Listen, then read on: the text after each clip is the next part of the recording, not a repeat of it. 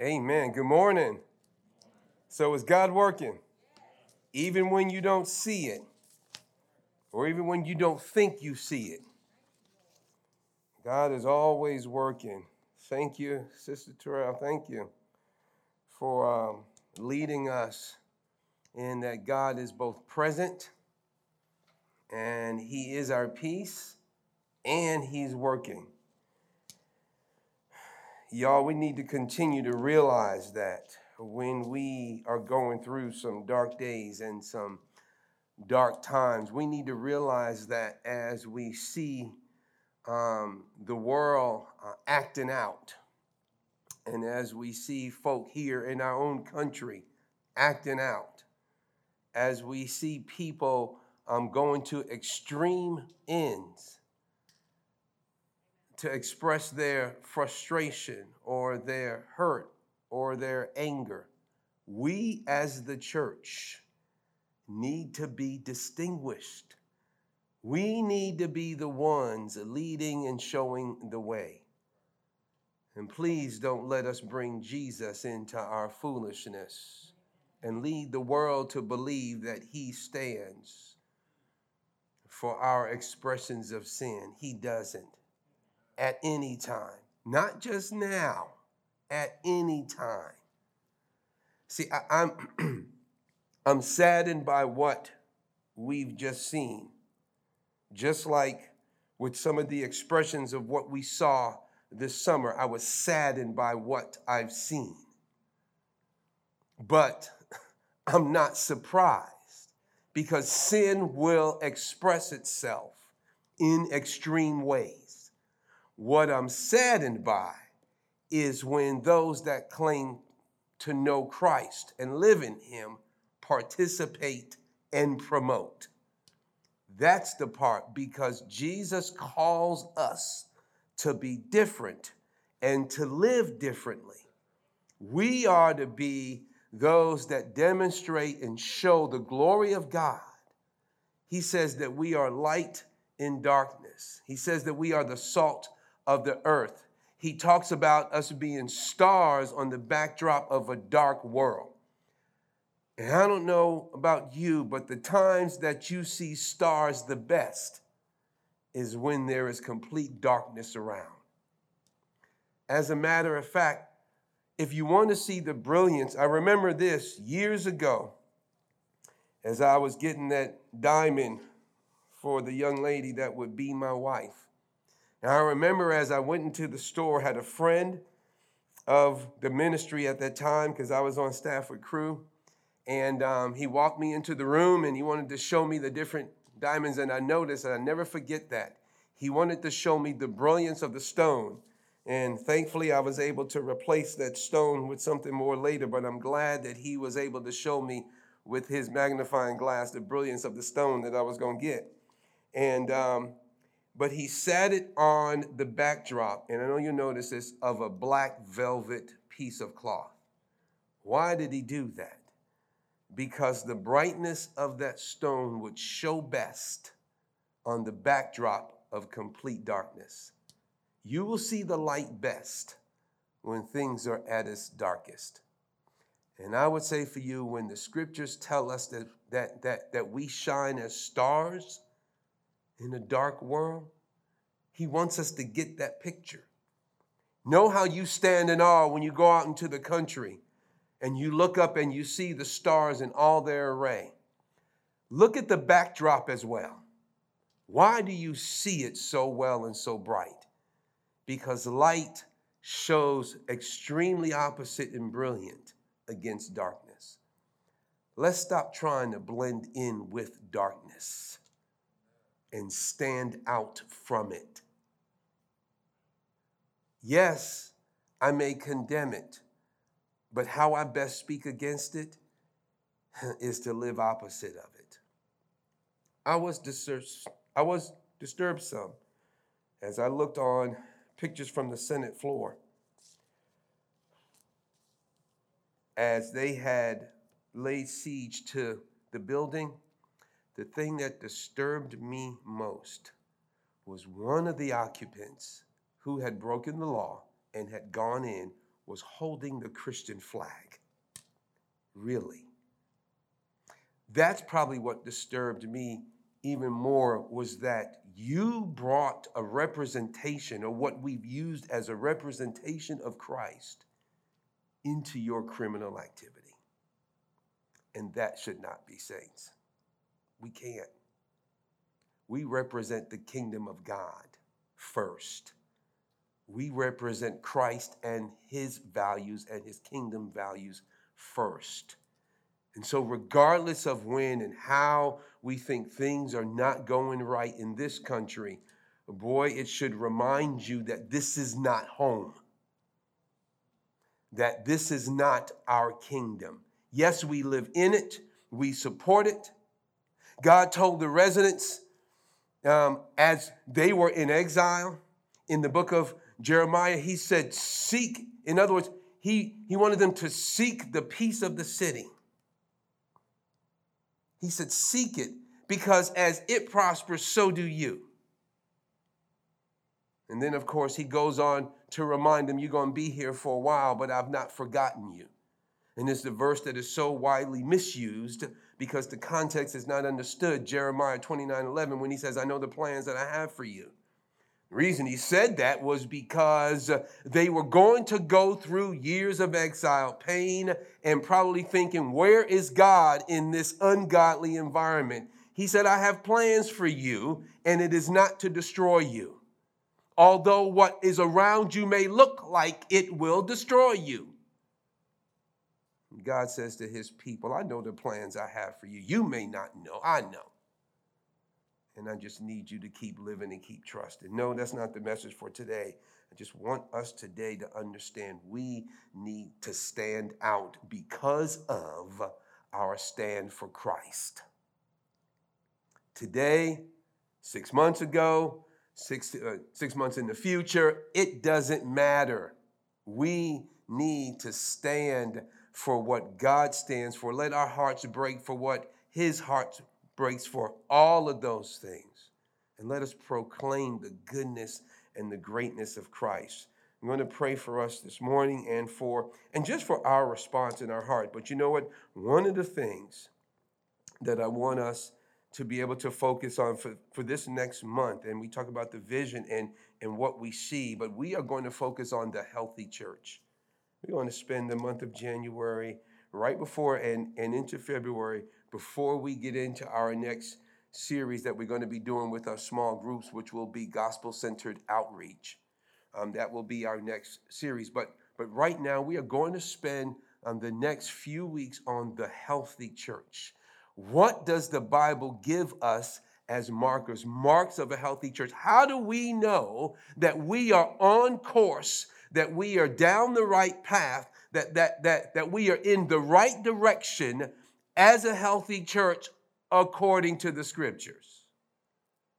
Not according to man's standard, not according to American standard, not according to contemporary standards, but according to God's word, how do we know when we're healthy? We have that for our human body. We know when things are healthy and when things are not. They have markers and gauges. And, and, and when you go in for your annual physical, which I hope all of you are doing, when you go in for your annual, there are certain markers that they gauge by. And if your levels are above this or below that, you will get consultation on how to either stay healthy because you are or get healthy because you're not. And the scriptures make it clear when it points out what the values of Christ are, and especially for his church, and what he has allowed his apostles to teach for as what is the church is to be, who they are to be, and how they are to live. We get markers that we can gauge ourselves if we're healthy, uh, if we're healthy or not. And as we begin this new year and we look to reach out into our community, we don't want to reach out sick and end up infecting others with a poison and with a sickness or with a virus that may be growing in us oh no, we're not going to be perfect. That's okay. But we want to consistently demonstrate the values that Christ want us to demonstrate. We will consistently live in the way that God wants us to live so that when people see us, they're not turned away in disgust, but they turn in devotion because of the delight that they see in the people of God as they demonstrate who Christ is by how they live as a healthy body. What would it look like for me to be a physical trainer and I'm coming up to start my session and I'm about, you know, and again, a physical trainer trying to get you in the shape, and I'm and and I'm a hundred pounds overweight. I can't do half the exercises that I'm trying to tell you. I can't move in the way that I want you to move. I can't do the things that I'm trying to get you to do. If you even sign up for my course anymore, uh, you'd walk out. They were like that. You want to tell me how to get physically fit? Dude, when you do it first and you show me some sign, then I'll follow you. And yet we want the world come to Jesus, follow Christ. And they're going, like you? No, I'm good. And so for us today, if we want this world to understand and embrace the Christ that we say we know and embrace, boy, we better demonstrate and we better live in a healthy manner. And I want us today, we're going to look at that first installment of the healthy church. And I'm going to look at the, its, its early stages. Characteristics of the early church will be today. Will be in the book of Acts. As we see, as God birthed this church, he has now bled, died, and was resurrected, promised the Spirit, and, and, and now ascended into heaven, we will see what happened when these people that have embraced the finished work of Christ and who were empowered by his promised Holy Spirit and indwelt by the Spirit, what happened as a result in the early days of this gathering of people called the church. And that will give us the launching point for those next steps into what we do and how we gauge our lives. Can I ask you to stand with me as we pray? And again, as we pray, as you remember those that need our prayer, may you bring them before the Lord, even if we don't mention them. That's okay. Father, I thank you today for Lord, for your love for us, even in our mess, even in our sin, even in our disobedience, even in our disillusionment, even in our misrepresenting you. Father, you are still faithful. Please forgive us Lord, of how we like to mingle the world in with what you value and call it Christ. Father, we've seen over this last year how the body of Christ, Lord, has smeared your name in how we've behaved. I pray, God, that we would be examples, O oh Lord, of your holiness of your goodness, of your gospel, of your greatness as we interact with our world, and more importantly, as we interact with one another. Father, we need you. Lord, we will mess this up and fail at every turn. Lord, if we don't allow you to help us. I pray right now for this nation specifically, Lord. Father, that you spare us from ourselves. Lord, we like to tout ourselves as a nation as godly, and yet the ungodliness that happens within it, oh God, is unimaginable. Lord, I pray that the believers would set the example. But I pray, Lord, that you would stay the tide of evil on all fronts in our nation. I pray, God, that these next two weeks, Lord, would be uneventful. I pray that this new administration, Lord, again would carry out your will. Father, I pray that believers would constantly pray Father, as we finish this administration and into the next, realizing that no administration will save us. But Father, understanding that, Lord, we are to encourage people and our nation and our leaders, oh God, to act and live godly, all of them. I pray, God, that we would be passionate about those things that you are passionate about. Father, that we would cry over those things that you cry over. Father, that we would live in ways, godly ways, oh God, that would demonstrate your greatness. We would take up causes, oh Lord, that you have taken up and do it with vigor and in holiness. Father, I pray that we would be bold as we interact with our world and address the sins that are before us. Help us to address our sins individually Father, then our sins as a body, getting them right, and then address the sins of our world. I pray, God, that we would not stop until the day we leave this earth and head home.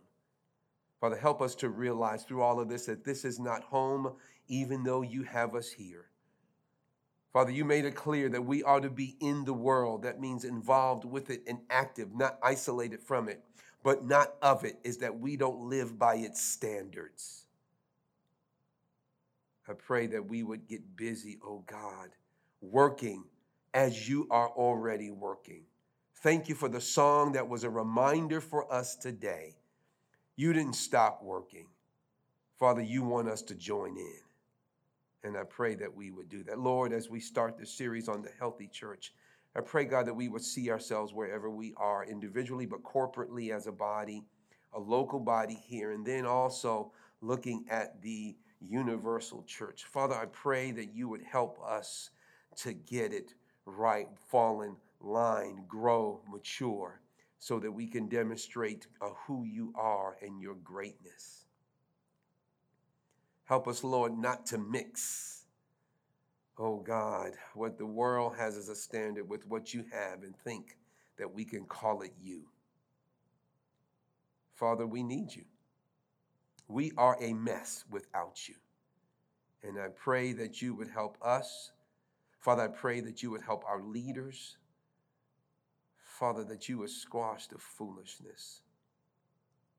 Lord, that you would help us to live peaceful lives. But we know Father, that this world is headed for a bad end. And yet I pray that the church, oh God, would speak your good news that there is salvation and that the kingdom of God will not die nor fall.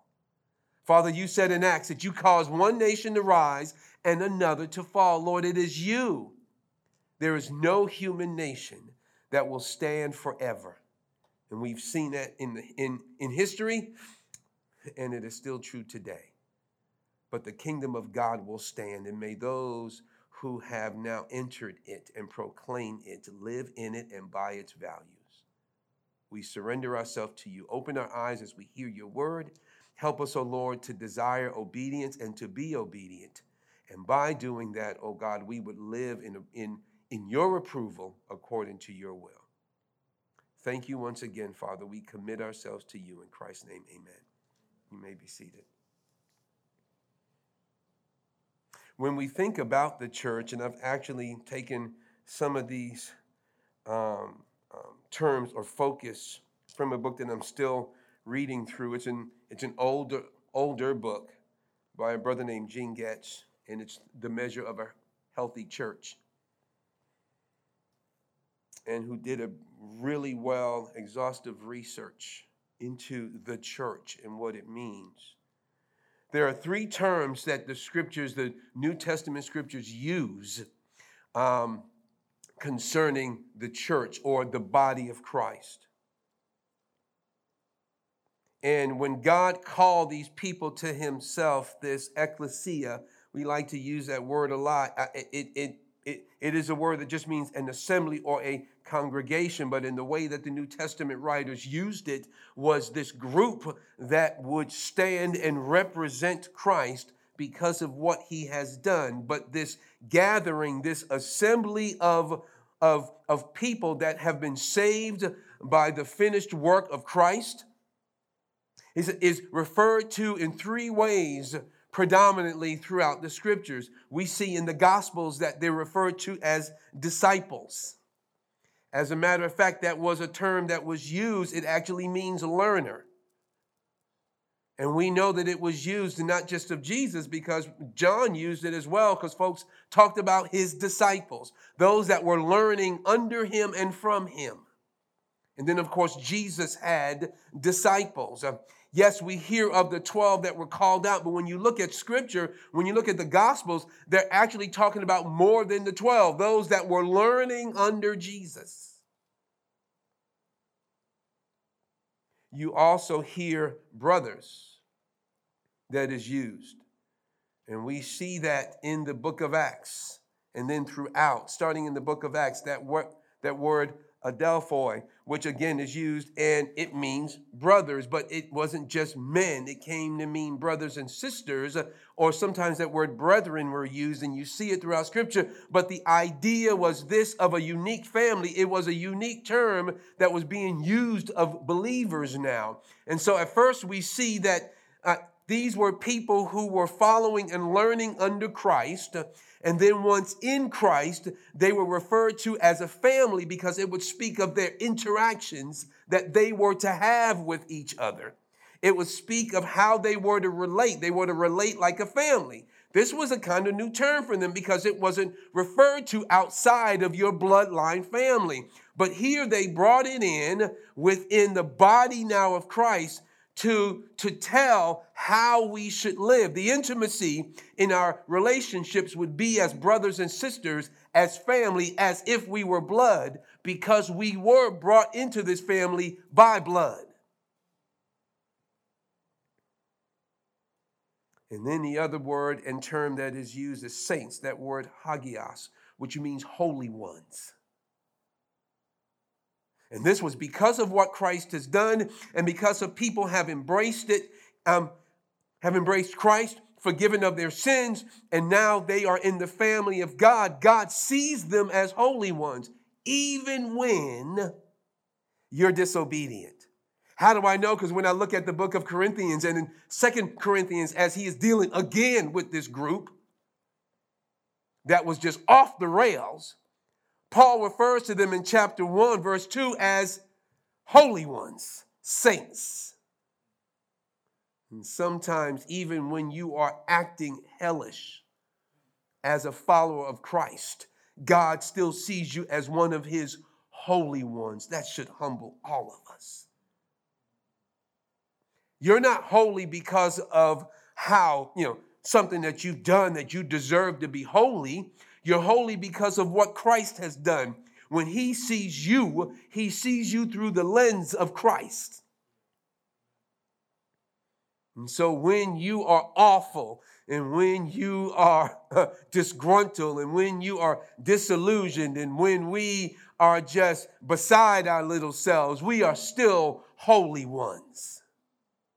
And so here's the phrase that I'll use quoting Gene Getz in it, he says, clearly the church is made up of people who are followers of Christ, disciples, who have deep relationships with one another, brethren, and who increasingly reflect who God is as they manifest the fruit of the Holy Spirit, holy ones. That is the church. And that is for us to remember the different facets of who we are. And I want us to let that sink in as we respond to our world and what we see around us. When I respond to what I see and what's going on and the injustices and the sin, I need to realize I need to respond first as a person who is a learner and following under a student of mathetes, the word, a, a, a student of Christ. Am I responding as one who was uh, learning in Christ? Number two, how am I responding to others uh, who are like learners and followers and disciples? Am I acting like a family? When I look at how the universal body of Christ, especially here in America, is behaving, that's not exactly what I, I see. Yes, I know in some families there is dysfunction enough that we treat our blood brothers and sisters with disdain. I know that. Sin does that. I've seen that. I've heard that. And in my life at times in sin, I've displayed probably some of that as well. But that is the result of sin. That is not how the family should act. Never get, forget my mother telling us, why are you fighting one another? You should be the closest people that you have in the world. She would say, We're family. What are you doing? She would go, Family doesn't do that. And so when I do that to you, it's either I don't think you're family or I have a dysfunctional view of family.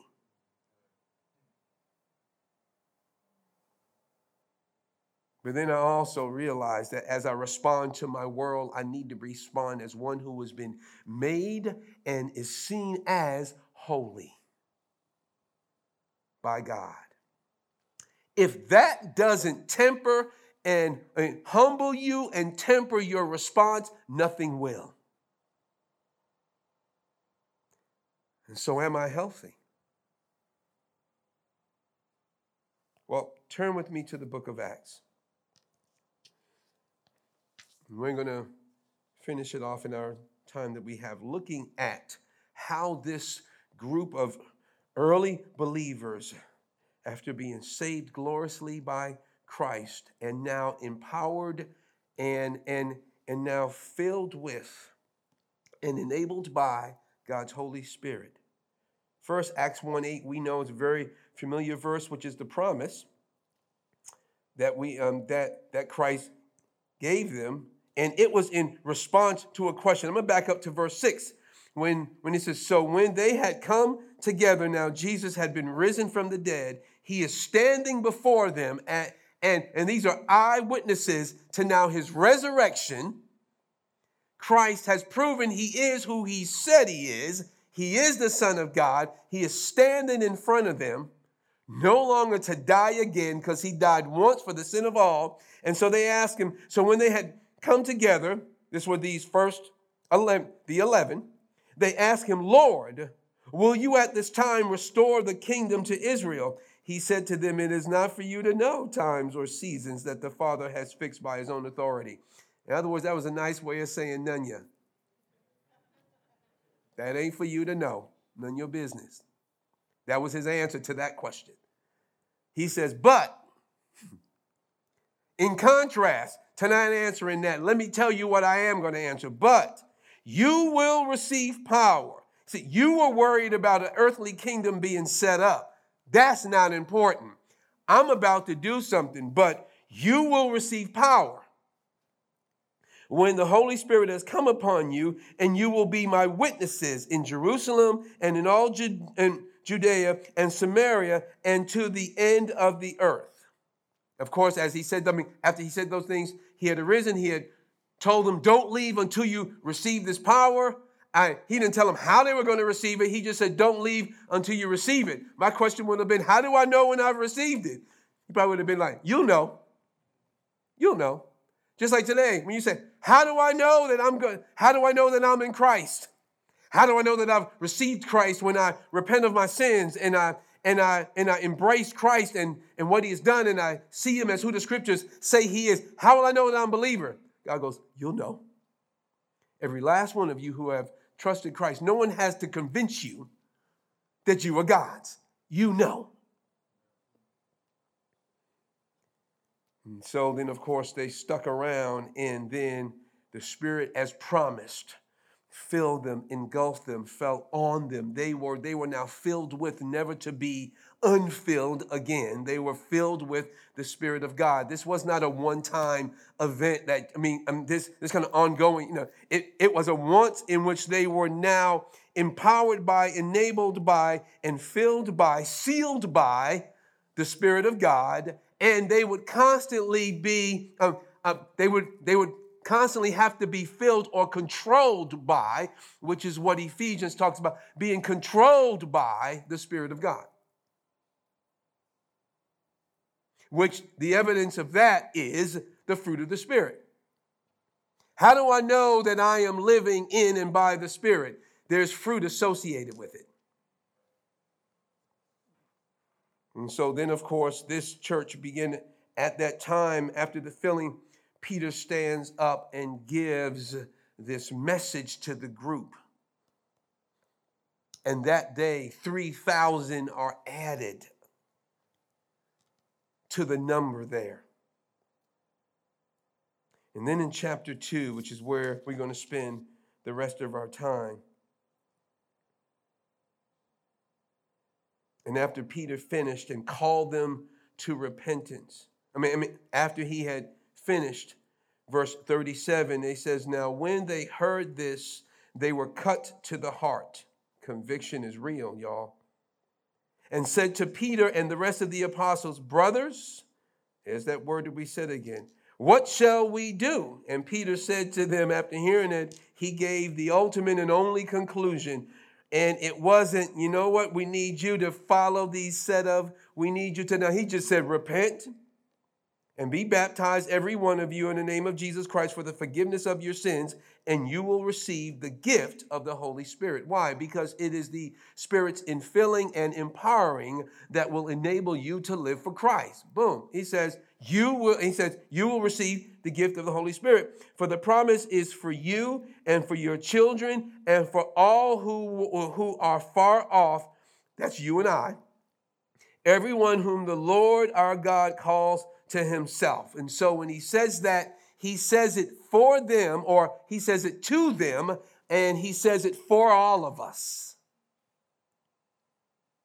And with many other words, he bore witness and continued to exhort them, saying, Save yourselves from this crooked generation. I think that is a great thing for us to hear today. Save yourselves. Why? Because when you are in Christ and a part of the kingdom, you are not on the course of this crooked generation. Stop trying to, to align yourself with this crooked generation, even American culture. We act like at times that this is the kingdom of God. It's not. And as much benefit as we have in living in America, it ain't the kingdom. Never was, never will be. And as I said in my prayer, God says, I call one nation to rise and another to fall. That tells me that no nation sticks around in big power forever. How do I know? There's no Babylonian empire today. How do I know? We can go on down the line with all the empires. There's no Roman Empire. Oh, Italy still still does exist, but there's no Roman Empire today. There's no Ottoman Empire today.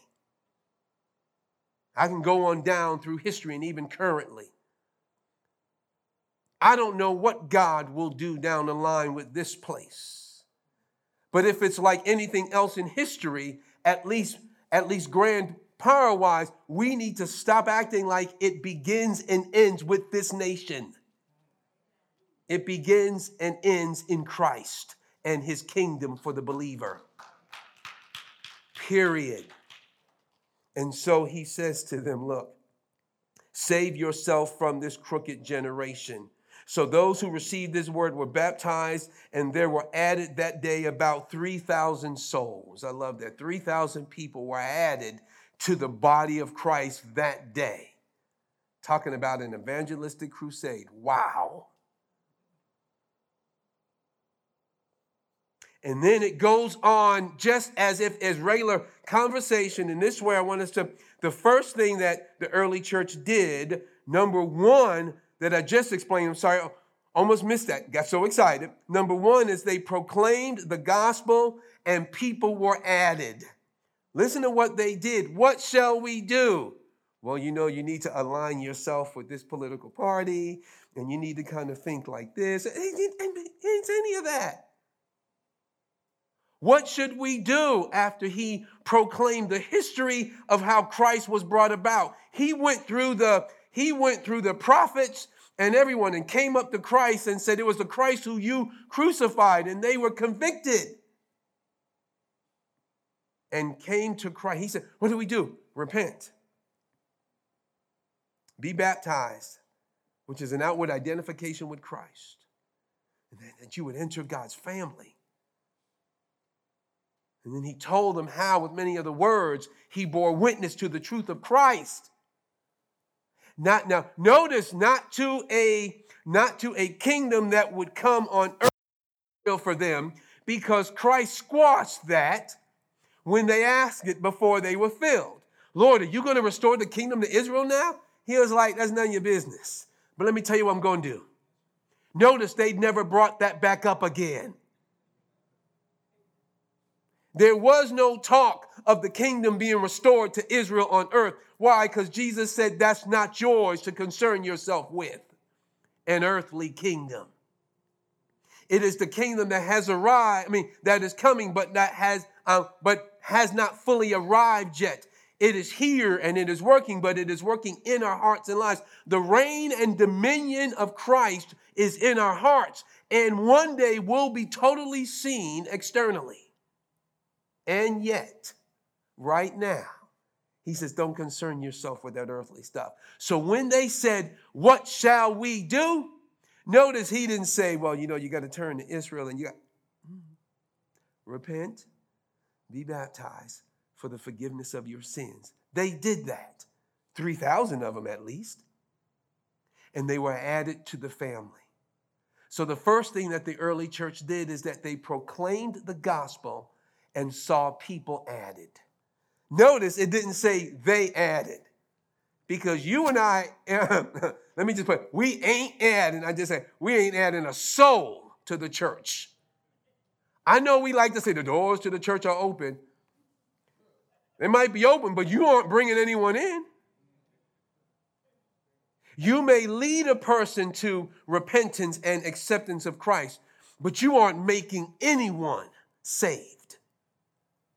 So don't worry about that. Just lead them to Christ. Let him do the work. But the second thing they did is what we see next. The next three. And we can hit these pretty quickly. Verse 42 says, And they devoted themselves.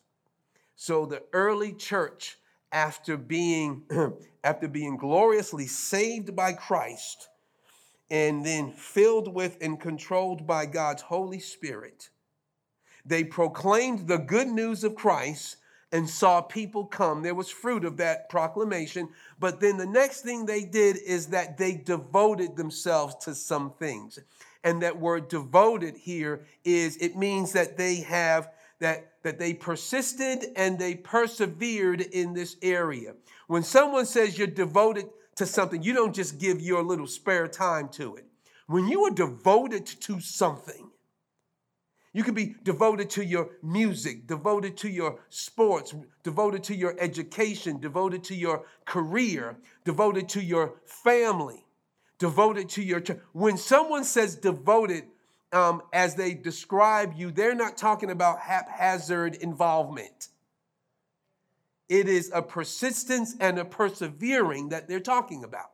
So he says to them, I mean, so he says of them, and they were and, and they devoted themselves. Who are the they? Those that were added and the apostles.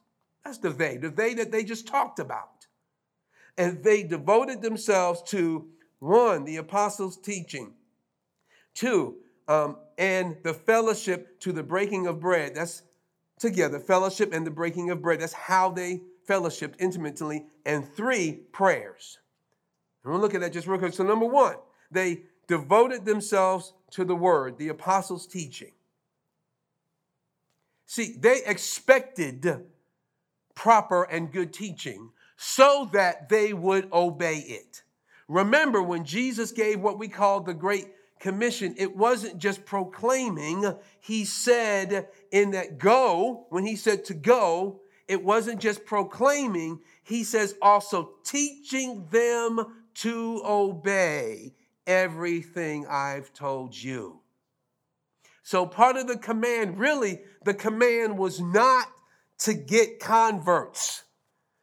The command was to make disciples, learners, followers, students of.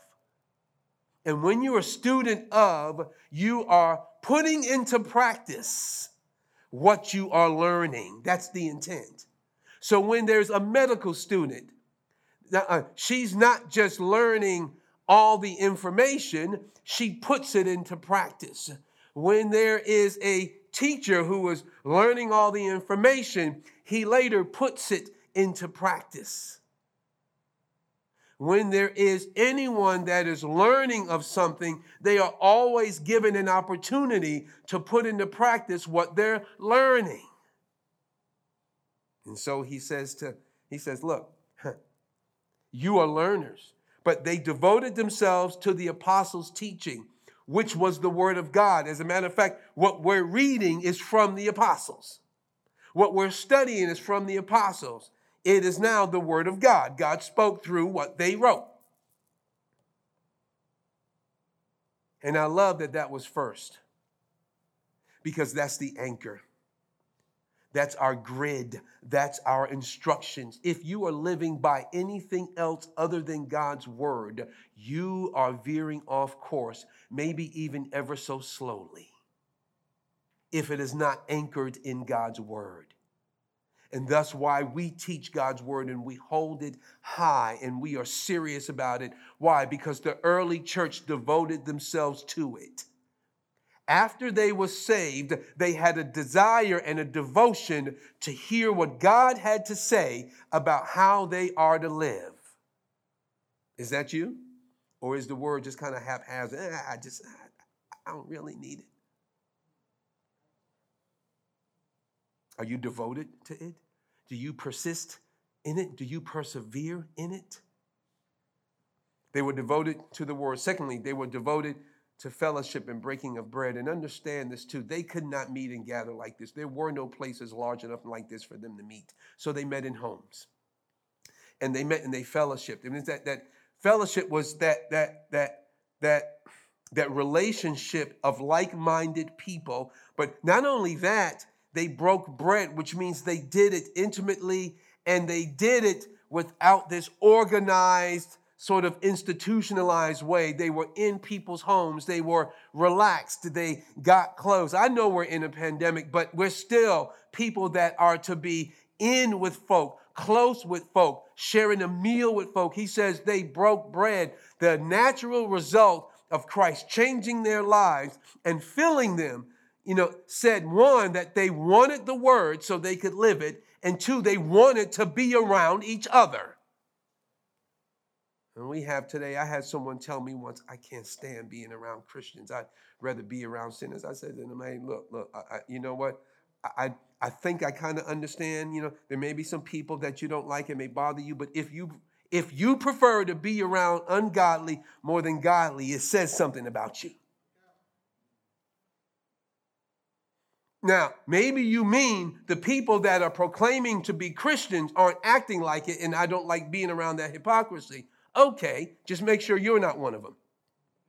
But the other side to it is if you don't mean that, you might need to check if you really are a follower of Christ.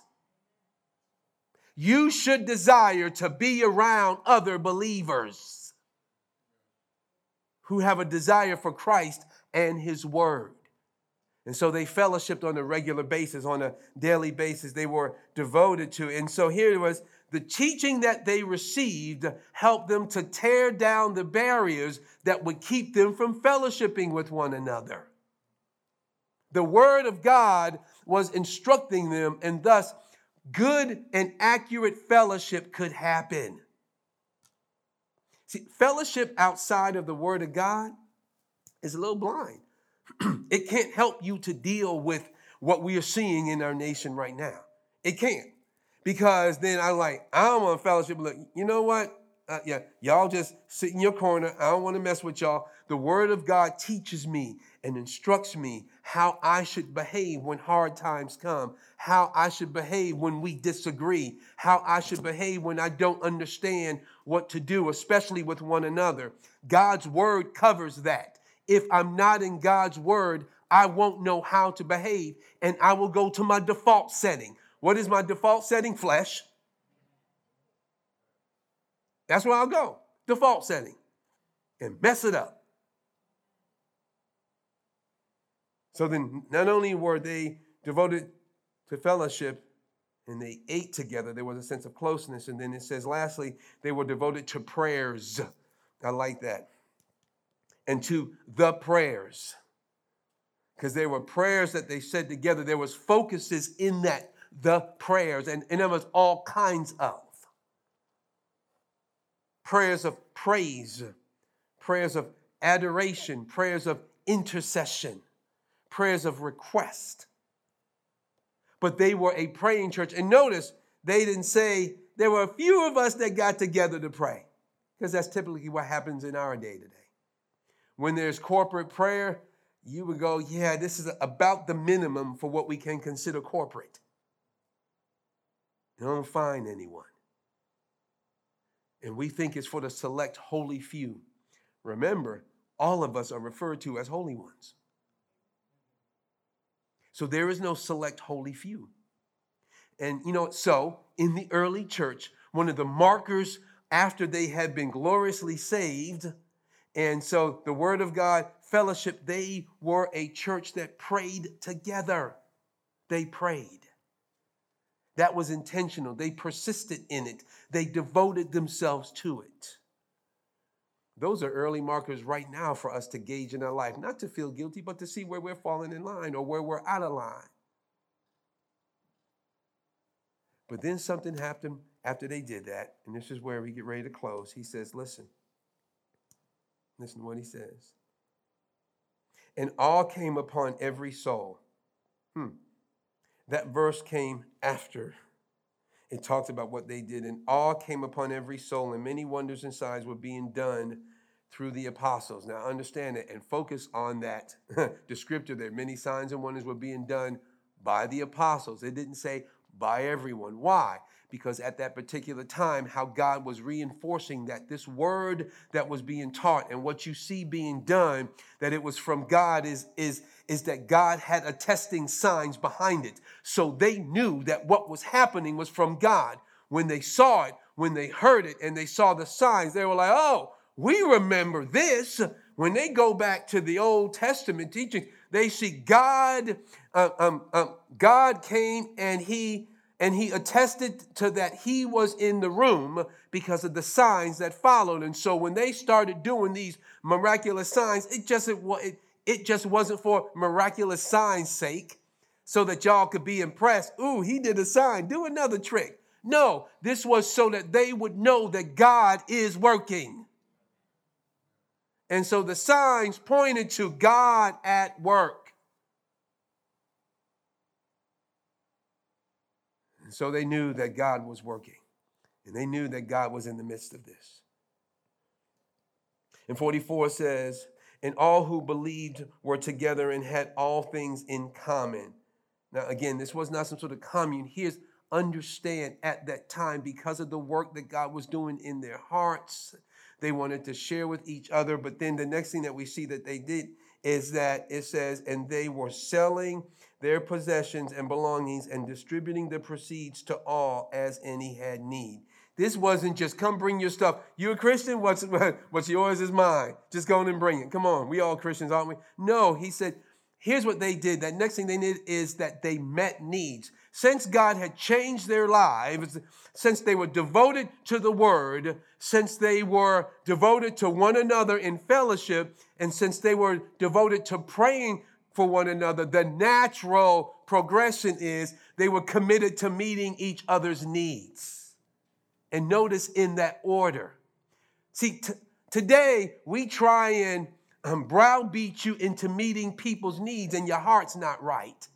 You have no instruction, you have no kind of prayer life, but I want you to meet some needs and I'm wondering why you kind of feeling a certain kind of way about meeting your brother's needs is because you're not in the right position. You don't understand enough to know that I can meet this need and not feel like, well, you know, what is he going to do? Is he going to repay me? God says, if you're praying, uh, if you're devoting to the word, if you're in fellowship and you're praying together, you ain't gonna have a problem meeting that person's need. So they had no problem selling something that got them the funds to help you. Because I was in fellowship with you, I was close with you, I was praying with you. So, of course, I'm to meet your need. And so, this is not a directive for us to go and sell all our property and bring it. That's not what this is for. It is showing us a progression of behavior based on first salvation, the word, and everything that comes after. And so, this was a church, they met physical needs because of their previous devotion. I put here when your heart is right, giving is genuine, and giving is the right thing to do at the right time. It says, as any had need. And then lastly, and day by day, verse 46, attending the temple together and breaking bread in their homes, they received their food with gladness and generous hearts, praising God and having favor with all people. And the Lord added to their number day by day those who were being saved. And listen to what this says. That last thing is that there was gratitude and contentment. Then we see others coming to Christ because of that. Can you imagine this kind of community back in that time? It stood out. And people were like, Who is this group? And you started sharing the gospel and bringing them in to the teaching of the word and fellowshipping with them and devoting to prayer, it says that they went day by day doing this. This was a daily thing for this group, and that they were fellowshipping and that they were content. And now, it doesn't mean that it had the absence of sin because we see that comes in later. But this was the standard for how the early church operated it gives us here, it gives us some basic foundations as to what we should be seeing if we truly have been born from in Christ and have been saved and are living under the word of God. Gratitude and contentment. And then the Lord, and see, people were coming and being added to the group, to the church daily. But they didn't think, they, they didn't think for one minute it was them. They knew it was the Lord. It says, and the Lord was adding those who were being saved. Why? Because this was the environment, this was the climate, this was the context that God had desired, and He was adding people to that. Why aren't people being added to the church yet? Hmm, maybe the context isn't right. Maybe the environment is unhealthy and dysfunctional. And we saw later where there was dysfunction that attempted to be brought into it. Ananias and Sapphira tempted to lie. Further on down, we see, and tempted to deceive and to manipulate. And God says, Not here. As a matter of fact, we go, Well, why didn't God give a little grace? He said he did. He didn't want the body to be infected. So he quickly got rid of the attempted virus them two people that dropped dead in the sanctuary. Boy, that would have, uh, you talking about scared straight? Folk would have been like, hmm, let me check my intentions. And so I see here today questions for us as we end this. We realize that in the early days of the church, number one, they they proclaimed the gospel and people were added. Number two, they were devoted to the word. Number three, they were devoted to fellowship. Number four, they were devoted to prayers, all kinds. But then those last two, we see as a result that they were meeting physical needs because of the devotion. And lastly, that they lived with gratitude and contentment. Some of us are wanting to live with gratitude and contentment, but we want to skip all the other things beforehand. You can't. Your heart is not naturally grateful, and we are not naturally content outside of Christ. Start at the beginning, you'll get to the end. So, my questions for us what are we devoted to? As a corporate, but what are we devoted to? Is it the word? Is it fellowship? Even though I know we can't connect physically, are we still devoted to one another and to keeping in relationship? Are we devoted to praying corporately as well as individually? If you are, why? What has motivated you to do that? If you're not, why not? And let me ask you, what are the results of what you are devoted to? What are you seeing as the results of your devotion? See, the results of their devotion here meant um, greater relationships to where I will meet any need you have by any means I can accomplish. I'm going to meet that need, even if it means sacrifice for me, because I love you. I'm in fellowship with you, I'm in relationship with you. And if I can't do it, I'm going to get somebody to help me to do it, because we're going to do it. But then also, I'm going to be grateful over what we've done. I'm going to live day by day, daily in gratitude and contentment. Thankful for what God has provided, thankful for what I have. Yes, I, Lord, I would love for you to provide more, but I am content. I'm okay with what you've given because of my devotion. And then I have to ask, lastly, who is guiding you? Who is guiding us? See, the early church gave us a good example. And that's just the first part. And, and we'll get as we continue through this and looking into the book of Ephesians, we'll see how the, the, the church was to be instructed. We will not be able to do an in detail study through Ephesians because that's going to take some big time. But we will give this nice overhead view and to look down and to see what, what, what, what the Apostle Paul was instructing the people in Ephesus a group of believers, this church, in one of the most ungodly places, one of the most secular, one of the most sensual places that you could live. And yet, the expectation was for the church to flourish in all facets. I love that God chose that context to instruct his church. Because we'll say, oh, you can't live for God in this godless environment. We need to hide and we need to huddle together and, and we need to just wait. Come, Lord Jesus. God says, get out your huddle and live. The gospel is not weak. Christ is strong and can hold you in any environment. If he can birth a church in Corinth and in Ephesus, he can birth it in Indianapolis. He could sustain it in any city. He could look, he could sustain it in San Francisco, New York, Chicago. Uh, you, you name the city or even the small town, he could sustain it anywhere.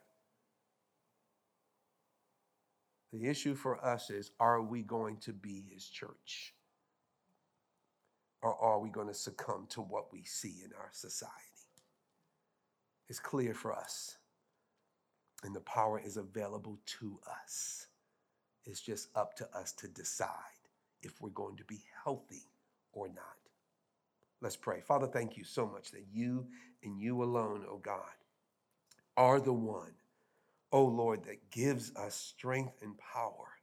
Father, the reason we are even here corporately is because of what you have done and your work on the cross. We thank you, Father, for the example of the early church, for their desire and their proclamation of the gospel, Lord, for their devotion, oh God, to the word, to fellowship, and to prayers. We thank you, Lord, that as a result that they wanted to meet needs at whatever the cost, and they were grateful and they were content with what you had given and were doing. Thank you for that. Father, may that be us as an example because of what Christ has done, not because our environment is easy, not because we have a nice huddle or a nice club, but because you are empowering us daily by your Spirit. Lord, I pray that we will be people that as the world sees it, oh God, they will want to be added to what we're doing and how we're living because it is so different from the world that they live in. Let us not succumb to the pull of this world so that we can be accepted and approved by them. Let us stand in Christ. Father, just again, our hearts meshing with yours, our desires meshing with yours, so that your kingdom, oh God, is growing on earth. Not being concerned with an earthly kingdom, that is not our business. But what is our business is with the power that we received is to be witnesses for Christ.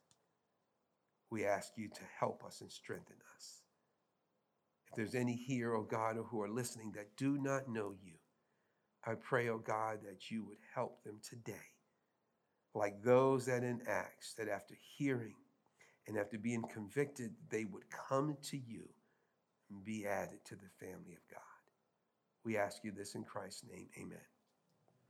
So this morning, if you are here or you are listening or watching and you've you're saying, wow, that, that sounds so different from where I am. That sounds so different from my experience. It can be yours today by simply, like those back in the book of Acts, acknowledging from what you heard, you ask, What shall we do? What shall I do? And like Peter, I will tell you, realize that you are a sinner and thus repent of that sin to God, knowing that Christ is the one who was sent to forgive you of those sins. And by repenting, you can receive that Christ. And yes, as you are able to mean, and, and yes, next to be baptized, identifying with Christ, but that is not a requirement of your salvation. That's an identification of your salvation. But coming to Him, and by coming to Him, you are added to the family by God. I can't add you to anything. Oh yeah, I can add you to our roles, but that don't mean anything. But when God adds you to His family, it means everything. And so for you today, if that's you, please just write where you are, just do that. If you have, can you let us know? For those that are watching, there's some information that'll be there at the end of the program that you can actually uh, write us and let us know. We would love to connect with or connect with someone you know that is walking with Christ. But please do that today. And this morning for us here, I just pray that we are encouraged, and those are watching, that we are encouraged to continue to live for God. God's plan and God's kingdom will continue and will grow, even when everything around us crumbles. And I've said before, everything that we can set our eyes on out in this world is temporary. But the kingdom of God will live forever, and so will us.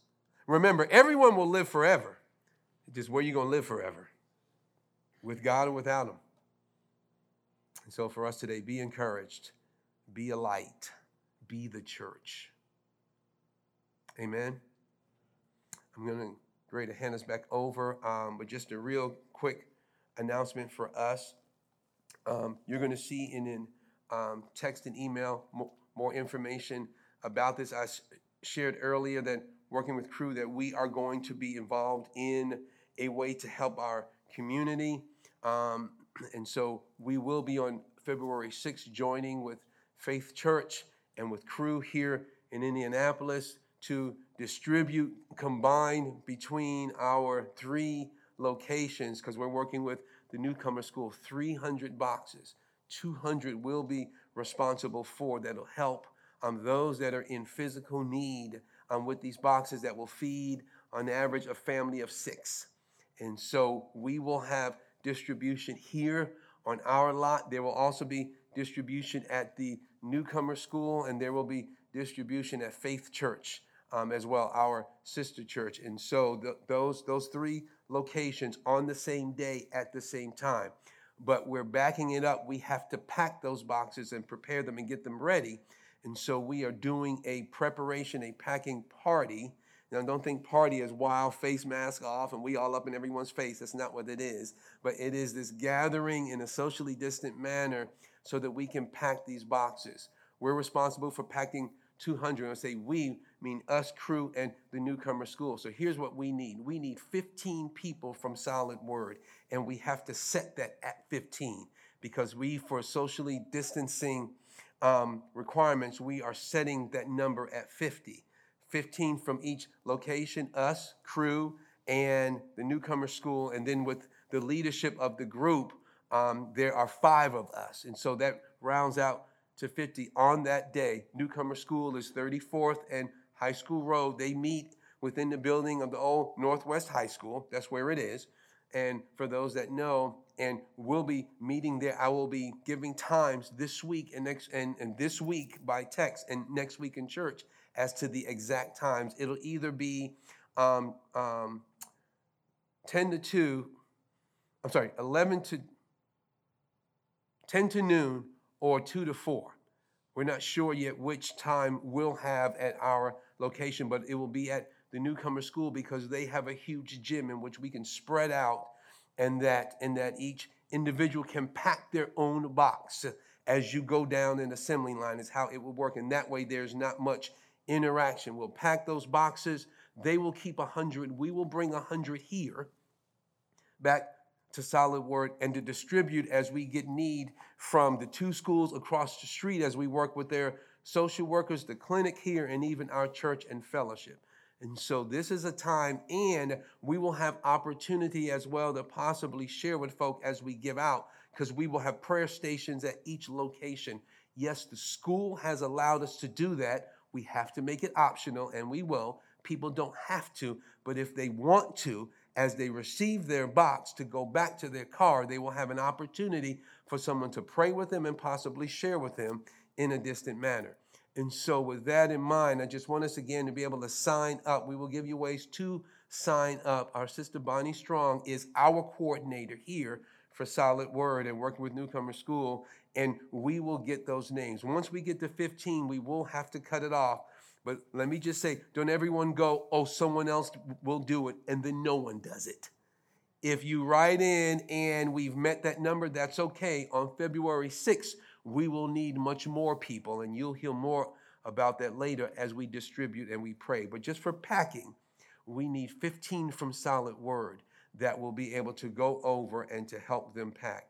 Um, I'm not included in that 15 because I'm in the leadership group, so I'm in that extra five, and so we'll need 15 other than me um, um, on that. So great opportunity for us to be able to demonstrate not only the compassion of Christ, but possibly get some great gospel interactions as well, which is what we want um, on the packing day and on the distribution day. So again, um, if you can fit in here, great. Um, let's let's let the Lord use us. Let's be the church that God has called us to be. Remember this week, pray for someone, fellowship with someone.